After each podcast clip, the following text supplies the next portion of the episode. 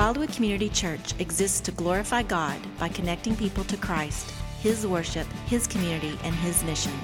To contact us or for more information, see our website at wildwoodchurch.org. Well, good morning, Wildwood. Hey, it is great that we're here today. It's wonderful that we've got a chance to gather and, and to worship. And today we're going to be continuing uh, a series that we began last week called Share a series that really is, is focusing on how God has given to us his love in such increasing, overflowing measure that it can be shared with those around us. That all who come into contact with believers in Jesus Christ would have an encounter with the love of God because he would love them through us. We anchored our, our time last week in 1 Thessalonians chapter 3 and verse 12. This verse you see on the screen behind me. May the Lord make you increase and abound in love for one another and for all as we do for you. And so we've begun in this series to talk about loving others with an overflowing kind of love as given to us by God. Um, but today we're going to narrow our focus a bit and talk about one expression of that love for others, and that comes as we engage those around us. And we're going to reflect on that and look at that today from God's Word as we look at a particular uh, set of verses in the Gospel of Mark. But before we do that, I want to share with you a, a theory that I have about people. And that theory is this uh, many, if not most of us, have a people switch inside of us that can be turned on or off. Many, if not most of us, have a people switch inside of us that can be turned on or off. When it's on, we, we care about others, we engage with others, we interact with others. But when it's off, we want nothing to do with anybody around us. Now, what does an off and on switch look like inside of a human being? Or around a human being. Now, you may not recognize the on and off switches that you have, but you probably do for your roommate, your best friend, your spouse, or your children. You recognize their off switches. Uh, one of the, the most common off switches that I've seen is one of these. When you're out in public and somebody is in public and they've got this and they're doing this, does this say, hey, come talk to me? I want to interact with you? Absolutely not. It says, I want to be any place but right here. I'm going to, I'm going to get away. I've got two minutes to kill. I'm going to pull this out. What did we used to do in line before we had these? What do we used to do in, in, in all of those? We, I don't know. It's, it's only been a few years, but I've forgotten. This is an off switch. Don't interact with me. I've got more important things to do. What does it look like in your, uh, in your neighborhood? What does your off switch look like there? For, for many of us, this is our off switch in our neighborhood, a garage door opener. Uh, that, well, this is what this does. I don't know if you realize this or not, but this says I'm going to have at least one door between me and you at all times. I'm going to press it to open. I'm going to drive inside. I'm going to press it to close, never to interact with anybody around me. Like Batman into the Bat Cave. Um, it's an off switch to your neighborhood, to your neighbors. I'm going to turn off when I go there. What does it look like maybe in your, in your office? Uh, maybe some of you have a do not disturb button or a sign. I, I just made this this week to hang on the window in my office. Um, this, this is not an inviting symbol. Some of our staff are here. People, when you see this, I, I, it's there because I, I, I have some things I need to get done, and I love interacting with people, but sometimes you just need some time, right? Um, what does the off switch look like for you? In your living room, maybe your off switch looks a little something like this a remote control. You sit down and you press the on button here, but really you're turning off everybody else around you. And again, we're used to these things with our with our spouse, we're used to these things with our roommate, we're used to these things with our kids, but if we're honest, don't all of us have some off switches? We want to turn other people off. Now, we need margin, we need space, we need time. It's okay to decompress and, and to not be on all the time. Uh, it's okay to have some of those moments, but here's the reality because all of these areas of our life, there's an off switch someplace. Many of us spend our lives mostly off. when it comes to other people. And we turn on only in the specific appointments where we keep. Sure, we might be on when we're teaching the class, but we're off everywhere else. We're on when we're having that conversation that needs to be had with our kids, but we're off all the rest of the time that we're home. We're, we're on when we are arriving at a location, but we're off on the way there. You know, many times we, we struggle with these kinds of things, right? But here's the thing I think that God has some great things for us, some wonderful opportunities, some places where He wants to express His love that, that happen in between our appointments. They happen when we realize that we can leave that switch on or turn it on a little bit longer. And today, what we're going to do is we're going to look at Mark chapter 5 together. And when we look at Mark 5, what we're going to see is we're going to see Jesus Christ, the Son of God interacting with people outside of appointments with people. We're going to see him express love to people in times when it seems like it would have been easy for him to turn off. And, and here's why we're going to look at that. When we gather here today, we call uh, the, the church, and this is not our vocabulary, this is what Jesus says. We are the body of what? The body of Christ. The Spirit of God, the Holy Spirit, resides within followers of Christ. And so, as people interact with the church, they should find a community of people who are not turned off but turned on when it comes to those around us. We, we should find people who are engaging to others because that's who Jesus is. He was engaging to others. And we see that demonstrated for us in Mark chapter 5. So, if you got a Bible, open up to Mark 5. We're going to read these verses, a kind of a long section here, 22 verses we're going to read, and then we're going to unpack them a little bit for us. And, and these, these verses detail for us two miracles. Two miracles that Jesus worked that happened chronologically, they happened together. Um, but I think that there is something to be seen, not just in the activity, but in their connection, the two stories. And it happens with Jesus interacting with a man named Jairus and, and Jesus interacting with a woman who had been bleeding for 12 years. The story comes to us again in Mark chapter 5, beginning in verse 21, and this is what it says. It says, When Jesus had crossed again in the boat to the other side, a great crowd gathered about him, and he was beside the sea.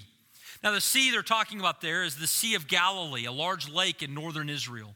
And Jesus had gone to one side of this lake and he had performed this miracle. There was this guy who was possessed by a legion of demons. And Jesus had seen him in his trial and his struggle. He had cast out those demons and he had cast them into a herd of pigs who had run into the water and had drowned. It had caused such a stir, it had made such a scene, made such an impression that Jesus decided to withdraw from that place and go back to the probably the northwest side of this lake, which was kind of his home base. And when Jesus arrived back on the northwest shores of the Sea of Galilee, there are people who have, have gathered there to interact and to meet with him. Verse 22 tells us Then came one of the rulers of the synagogue, Jairus by name. And seeing him, he fell at his feet and implored him earnestly, saying, My little daughter is at the point of death. Come and lay your hands on her, so that she may be made well and live. And so Jesus went with him. And a great crowd followed him and thronged about him. And there was a woman who had a discharge of blood for 12 years and who had suffered much under many physicians and had spent all that she had and was no better, but rather grew worse. She had heard the reports about Jesus and came up behind him in the crowd and touched his garment. For she said, If I touch even his garments, I will be made well. And immediately the flow of blood dried up, and she felt in her body that she was healed of her disease. And Jesus, perceiving in himself that power had gone out from him, immediately turned about in the crowd and said, Who touched my garments? And his disciples said to him, You see the crowd pressing around you, and yet you say, Who touched me? Now, think about this scene. There are people thronging about Jesus, there are people on every side of him, there are people touching him everywhere, and yet Jesus says, Who touched me? My, my wife and I, a number of years ago, were in Times Square, New York City, on New Year's Eve. We're not that cool. We just happened to be there that one time. And, and uh, you know, that, that's a place where there are like a million people in this little small area. And I remember after the ball dropped, that million people all headed back this way and kind of carried me along in the process. And there were people touching you on every side, and you're hoping you stay with your group and all this kind of stuff. That's kind of the scene that you get here. There, there's so many people pressing around, around Jesus. And yet Jesus said, Who touched me? The disciples are like, That's a weird thing to ask when people are touching you on every side. But Jesus made that kind of, of attention, drew that kind of attention because he wanted to interact with this woman who had just been healed. He wanted her to know that she was not healed by accident. She was healed by an intentional decision from a sovereign God, responding to her faith and giving her her request. Verse 32 continues Jesus looked around to see who had done it, but the woman, knowing what had happened to her, came in fear and trembling and fell down before him and told him the whole truth. And he said to her, Daughter, your faith has made you well. Go in peace and be healed of your disease. While he was still speaking, there came from the ruler's house some who said, Your daughter is dead. Jairus' friends show up and say, Don't bother Jesus anymore. You've waited too long. The trip took too long. Your daughter's dead. But overhearing what they said, Jesus said to the ruler of the synagogue, Do not fear, only believe. And he allowed no one to follow him except Peter and James and John, the brother of James. And they came to the house of the ruler of the synagogue, and Jesus saw a commotion, people weeping and wailing loudly. And when he had entered, he said to them, Why are you making a commotion and weeping? The child is not dead, but sleeping. And they laughed at him. But he put them all outside, and he took the child's father and mother and those who were with him, and he went in where the child was. And taking her by the hand, he said to her, Talitha Kumi, which means, little girl, I say to you, arise. And immediately the girl got up and began walking, for she was 12 years of age. And they were immediately overcome with amazement. And he strictly charged them that no one should know this and told them to give her something to eat. Now, we have these two miracles. And before we, we dive in to look at Jesus engaging these two different, very different people, Jairus and this woman, before we, we look at those two miracles together, I think it's important for us to not lose sight of the headline. If you were a newspaper reporter and you were present this day, what would be the headline over this story? What do you think? I, real, real question. I want to hear. Yes, Jesus raises little. You can work for the Oklahoman, Debbie. That's beautiful. Uh, Jesus raises little girl right? There is a resurrection that happens here. Now, sometimes we get used to resurrection because it's the Bible and there's a resurrection, and you might come to church only on Easter, and every time you come to church, they're talking about a resurrection. Um, but, but here's the deal resurrections are very uncommon. A very few number of these have ever taken place like this. This is big news. Jesus raised this little girl from the dead. You know, in, in a second story, maybe a page two, we might have this, this also thing woman who bled for 12 years is also healed. You know, that would be the continuation on the inside cover. But, but clearly, the headline is the resurrection. And, and, and today, we're not going to focus on that part. That's a great message. There's great truth there. But today, instead of focusing on that, I want to, to talk about the mix of these two miracles together. Because I think there's a message that God wants us to see by the telling and the happening of these two events side by side. It's interesting, all three of the what are called the synoptic gospels, Matthew, Mark, and Luke, the, the guys that put the most detail in about the life of Christ and in his, in his story, all three of them include both of these miracles happening at the same sequence of events. That gives us a pretty good idea that these events really happened this way chronologically. It's not just some kind of uh, literary liberty, but they really happened together. But I think a sovereign God had these events happen back to back because he wants you and I to see something about the character of our God and who he chooses to engage and interact with. Because when you mix up these two miracles, what you see is a number of contrasts between two very different people that show that God is interested in all people. Jesus' switch was not off based on who he was talking to, it was, it was always on. I want to point out seven contrasts between these two, just so we can see the differences between Jairus and this woman who was healed. The first difference is somewhat obvious there's a name and there's a nameless person. What's the name of the man in this story? Not Jesus, but the name is Jairus, right? But the woman, what's her name?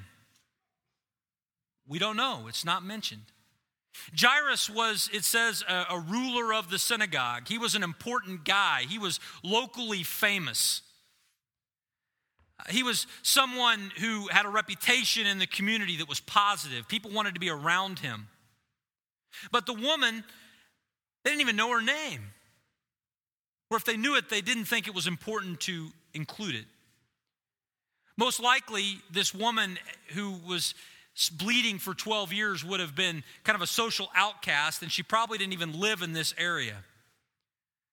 Uh, someone who had a condition like this would have been deemed unclean and would have been isolated socially in their day.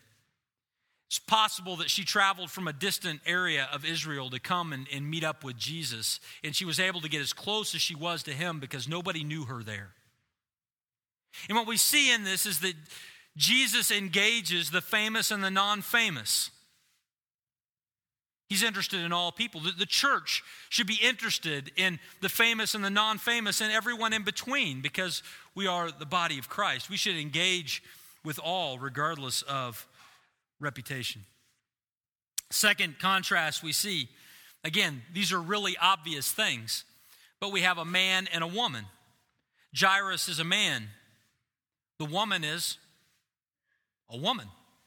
Now, that's just a, a, plot point we see here, but it was significant in their day. In the first century, uh, there was a very much a, a, patriarchal society that existed where, where men were seen as, as valuable or a higher social status than women. Of course, in the church, that whole idea is, is challenged and eradicated um, by this identity that happens when people come to faith in Christ. Paul talked about it in Galatians chapter 3 and verse 28 that there's no longer slave nor free, male or female. That all men and women are equal recipients, not that we're identical, but uh, are equal recipients of the blessing of God. And so when Jesus is engaging and interacting with men and women, he's saying, hey, this is, there's, there's, no, there's no gender bias here. But all can engage God, all can interact with Him. God is interested in all of us, He welcomes all of us. Next distinction we see comes in uh, their economics. Jairus was a ruler of the synagogue, and that, that did not mean he was a priest. It meant that he helped care for the facility of a synagogue. Uh, most of the people in, in this day who had that role were people of means, somebody that had some wealth. But what about the woman? Well, the passage tells us. We don't know much about her, but we know that she had no money. She had spent what little money she had on some physicians who were unable to heal her. The rich and the poor are engaged by Jesus Christ. That the church should not be a place that is divided economically. We shouldn't care only and engage only with those who are of one socioeconomic status or another. But we are called to engage all people. Uh, this, this passage shows us that Jesus engages all people. Next distinction we see has to do with this period of time, this, this 12 years. The little girl was, was how old? 12 years. For 12 years, she had given life to her family. For 12 years, she had been someone who was fun to be around. You, so many of you have either had children this age or you've been around children this age. You have children in your home this age at this point. Zero to 12 years, they're full of life. For 12 years, there have been life given through this, this girl. And what do we find out about the woman in 12 years? For 12 years, there have been sorrow and affliction. What we see there is that Jesus was engaging with people regardless of how much fun they were to be around at the party. He wasn't saying, wow, this, this person is really fun. I'm going to give my attention to them, but this person has just always got some problem and I'm going to avoid them. See, Jesus engages with both. The church should be engaging to all people, regardless of our situation. The next thing we see is the difference of their kind of problem. Jairus is bringing what seems to be an acute problem. His daughter was sick, leading to the point of death. That's an acute situation. There's no indication that she had been sick for a lifetime. She's sick in a moment and she's getting ready to die, and eventually she's going to die. It's an acute situation. But the woman is in a situation that's not so acute, it's more chronic, it's ongoing. And sometimes we, we lose sight of this inside of the church, right? The person that has the acute situation, we, we're attentive to those things. Uh, somebody gets a new cancer diagnosis, or, or somebody is going through a crisis that, is, that, that just springs up. It's acute. People run and they care and they engage. But what about the person that has the chronic need? The person whose illness has kept them homebound from gathering with other believers for years now. It's easy for us to forget them. Jesus doesn't forget. Jesus doesn't forget. He engages those who have the acute problem. He engages those that has the chronic problem. And we, as the body of Christ, are called to do the same. The next distinction we see has to do with, with worship. Jairus is a, a leader in worship. Again, he wasn't a priest, but he was somebody that helped arrange worship to be led in the synagogue. Uh, he was like maybe we might think about an elder in, in our church economy today. Um, the woman, though, would have been forbidden to worship. According to the Levitical law, because of her discharge of blood, she would have been deemed unclean and, and unable to gather and to worship God. You have a leader of worship, you have one who was told you cannot worship. In both, Jesus engages. The idea for us is that, that Jesus is not just interested in engaging with the church leader, with the pastor, but he's also interested in, in all people. There's no, there's no preference there. Some of you have heard me say this before, but one of the interesting things that happens when you're a pastor is you're asked to pray at every family gathering. And again, the idea is that we have the hotline, we have the direct contact. Um, you know, that, the, that everybody else is dialing a 1 800 number and getting customer support, but somehow we have the cell phone. Um, that's, that's kind of the picture or the idea um, when you're a pastor. Now, if, if my, my, my parents, uh, my in laws, if you're hearing this, I love to pray. I love to talk to God, but, but I'm not praying because I'm the only one with a hotline, right? You see, Jesus engages with people regardless of their status inside the church. He's engaging to them. Seventh comparison that we're going to see has to do with the timing. Jairus makes an appointment with Jesus. Jairus comes and, and says, Hey, Jesus, I want to make an appointment for you to follow me to my house so you can heal my daughter. And Jesus says, Yes. It's as if they have this little moment where Jesus goes, "Yep, the schedule's clean. I'm going to put that in for 12:30 today. It'll take us an hour to get there. Let's go." There was an appointment. But what about the woman? It feels like an accident. Now, Jesus stops and engages with her, right? He, he makes sure that she knows that he is intentionally healing her. He, he, he has that tender moment with her along the road. But from just the, the, as the plot develops, it looks like an accident. And sometimes we can begin to think the same thing that, that somehow Jesus wants us to, to engage in the appointments of our life, but not in the stuff in between. And what we see is that the, the body of Christ, because Jesus Christ is the same yesterday, today, and forever, the body of Christ is called to love in the appointments, but also in the in between times. In the appointments, but also in the things that we would see as accidents, coincidence in the hand of a sovereign God. And what we see from mixing these two miracles is that we are called to engage, that Jesus is engaged with us and he wants to engage with the world around us through us all the time.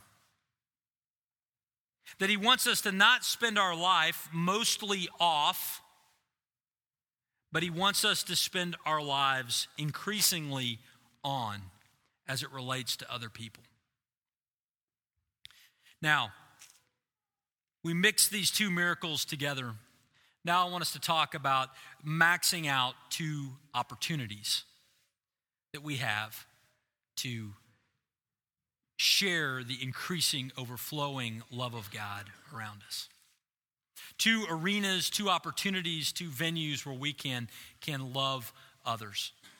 And, the first opportunity, the first venue that we have is inside the church, to engage those inside the church. Again, we saw last week in First Thessalonians chapter 3 that we are uh, to, we're praying that the Lord would make us increase and abound in love for one another. That's internal language, those inside the church.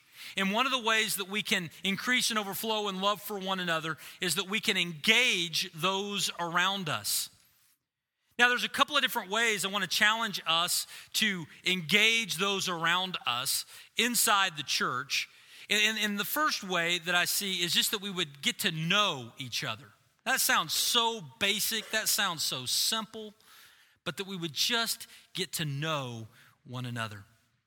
You know, last last week I had you kind of look around. I want you to do that again. Just kind of look around. There's people down your row. This is really awkward for many of you, I know, and, and I'm, I'm, not just trying to do some kind of weird social experiment. But you know, you, there, there's people around you, and the increasing, overflowing love of God in your life is intended to spill over to those who are around you as we gather in the name of Jesus to worship. And yet we're, we're challenged in those expressions because we just don't know each other very well. We feel like we should know each other, but we really don't. And, and one of the evidences of that is that as we have, have grown as a church and, and over time, there are people around us that we should know their name, but we don't. I mean, has that ever happened to anybody in this room? Where you feel like, you know what, I shook their hand before, you know what? I remember something we talked about before, but right now I cannot remember their name. And you know what? You might, the first couple of times, might do a, a hi, buddy, or a hey there, or, or something generic. Um, but you start thinking that's getting awkward, and pretty soon you start avoiding each other because there is something you're missing about them. And so, if that's the case, if there is any truth in that for you, uh, we're going to try something today that you're going to think maybe a little hokey, a little weird, but we're going to try it anyway. And, and, and that is this we're going to declare today Name Amnesty Day at Wildwood Community Church. Name Amnesty Day. And here's the deal we're, I'm going to give you permission to not know everybody's name, okay? But I'm also going to challenge us to interact with one another. And so here's how we're going to do that. In your seat back in, in front of you, there are some hello, my name is name tags. Now, many of you, their eyes rolling right now. It's, it's, it's a deep room, but I know they're out there. But it, hang with me for a minute, okay? Um, this name tag, here's what I want you to do. I want everybody to take one out. You guys in the front row are not exempt. There's nobody in front of you. You're like, this is why I sit up here, so I don't have to grab things out of the seat back in front of me. I want you to grab something behind you. And if there's not there, you can move around a little bit. There's plenty of name tags in this room. But I want everybody to get a name tag, and I want you to get it right now.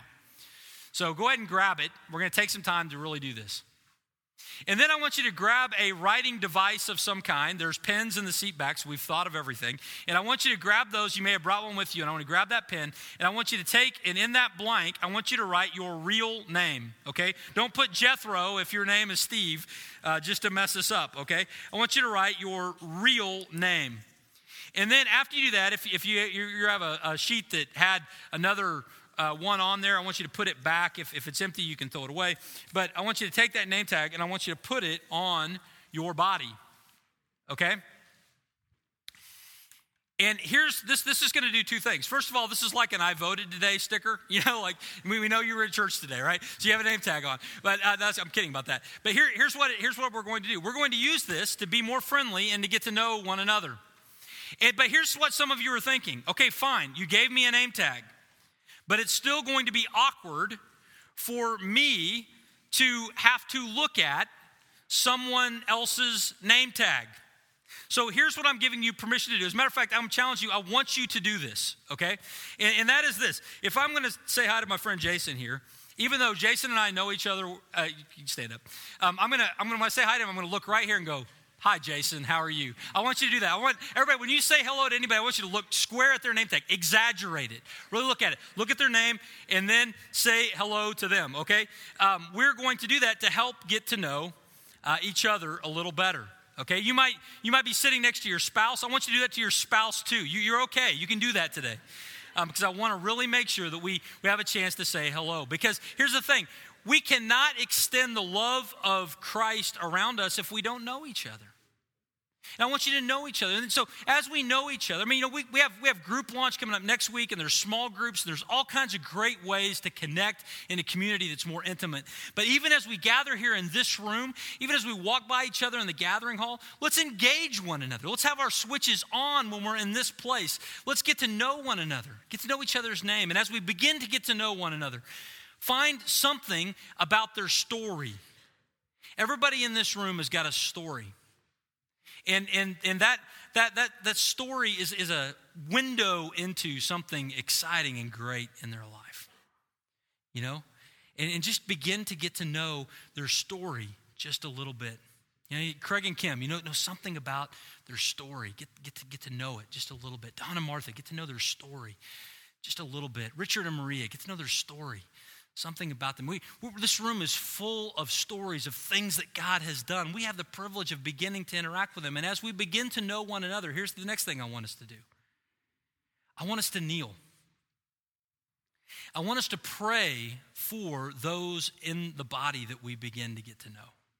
That we would, we would drop to our knees and we would pray. And here's the thing when, when you get to know somebody, and we're going to have a chance, even at the end of our service today, to interact a little bit, as you begin to get to know somebody, I want you just to make this commitment. When you're leaving here on a Sunday, and it, it, could be just on the way out. It could be when you get home. It could be just tonight. You could commit to do this every day. It could be one minute, two minutes, five minutes. But I want you to take just a minute and pray for that person that you interacted with. Wouldn't it be wonderful to have a, a body of people that were really praying for one another, really lifting one another up? And the reminder for that is the interactions that we have. And the names that we learn that remind us and bring to our mind these people, these gifts that God has given around us, that we would be able to bring them before the throne of grace together. Folks, let's engage when we're in this place. Wildwood is a place that is amazing in appointments. We have more people serving in, in different roles and ministry areas than, than almost any church I know of our size. It's a, such a blessing. We do great in appointments. But here's the thing I think God could grow us in this year He could grow us in the accidents, He could grow us in the day to day, the moment by moment, the in betweens. See, one of the things we can do is we can engage in this opportunity inside the church. But the second thing is we can engage in this opportunity outside the church as well. God has given us this love, not just that we would share it on Sunday, but that we would share it on every moment of our lives. And you know what? We, we all have these, these venues, these arenas where we live our lives, places where we go. Things like the gym, in the school where our kids attend or where we attend, uh, the office, the neighborhood, the, the, the house, the, the, the, hobby group that we're a part of. We all have these things. But here's the thing when we live out our lives, and be honest, in many of those arenas of our lives, we go there with our people switch off. And because of that, we miss out on some opportunities. So here's the deal I want to challenge everybody in this room. I know some of you are thinking, uh, you're thinking, oh no, what's he going to say? He's going to say that we need to turn on in every area of our life. That's going to be exhausting. You don't know me. I'm an introvert. This is you freaking me out right now. I'm never coming back here. You're going to make me feel bad. Relax, okay? Relax. Here's the challenge. The challenge is to pick one of those arenas of your life, just one, where you want your switch to be more on in that arena this year than it's been in the past. We all need rest. We all need decompress. We all need time. But pick one, or maybe it's your neighborhood. Maybe it's your family. Maybe it's school. Maybe it's the gym. Maybe it's the office, wherever. But one area that you want to be on a little more. And then when that switches on, you're engaging those around you a little more in that area.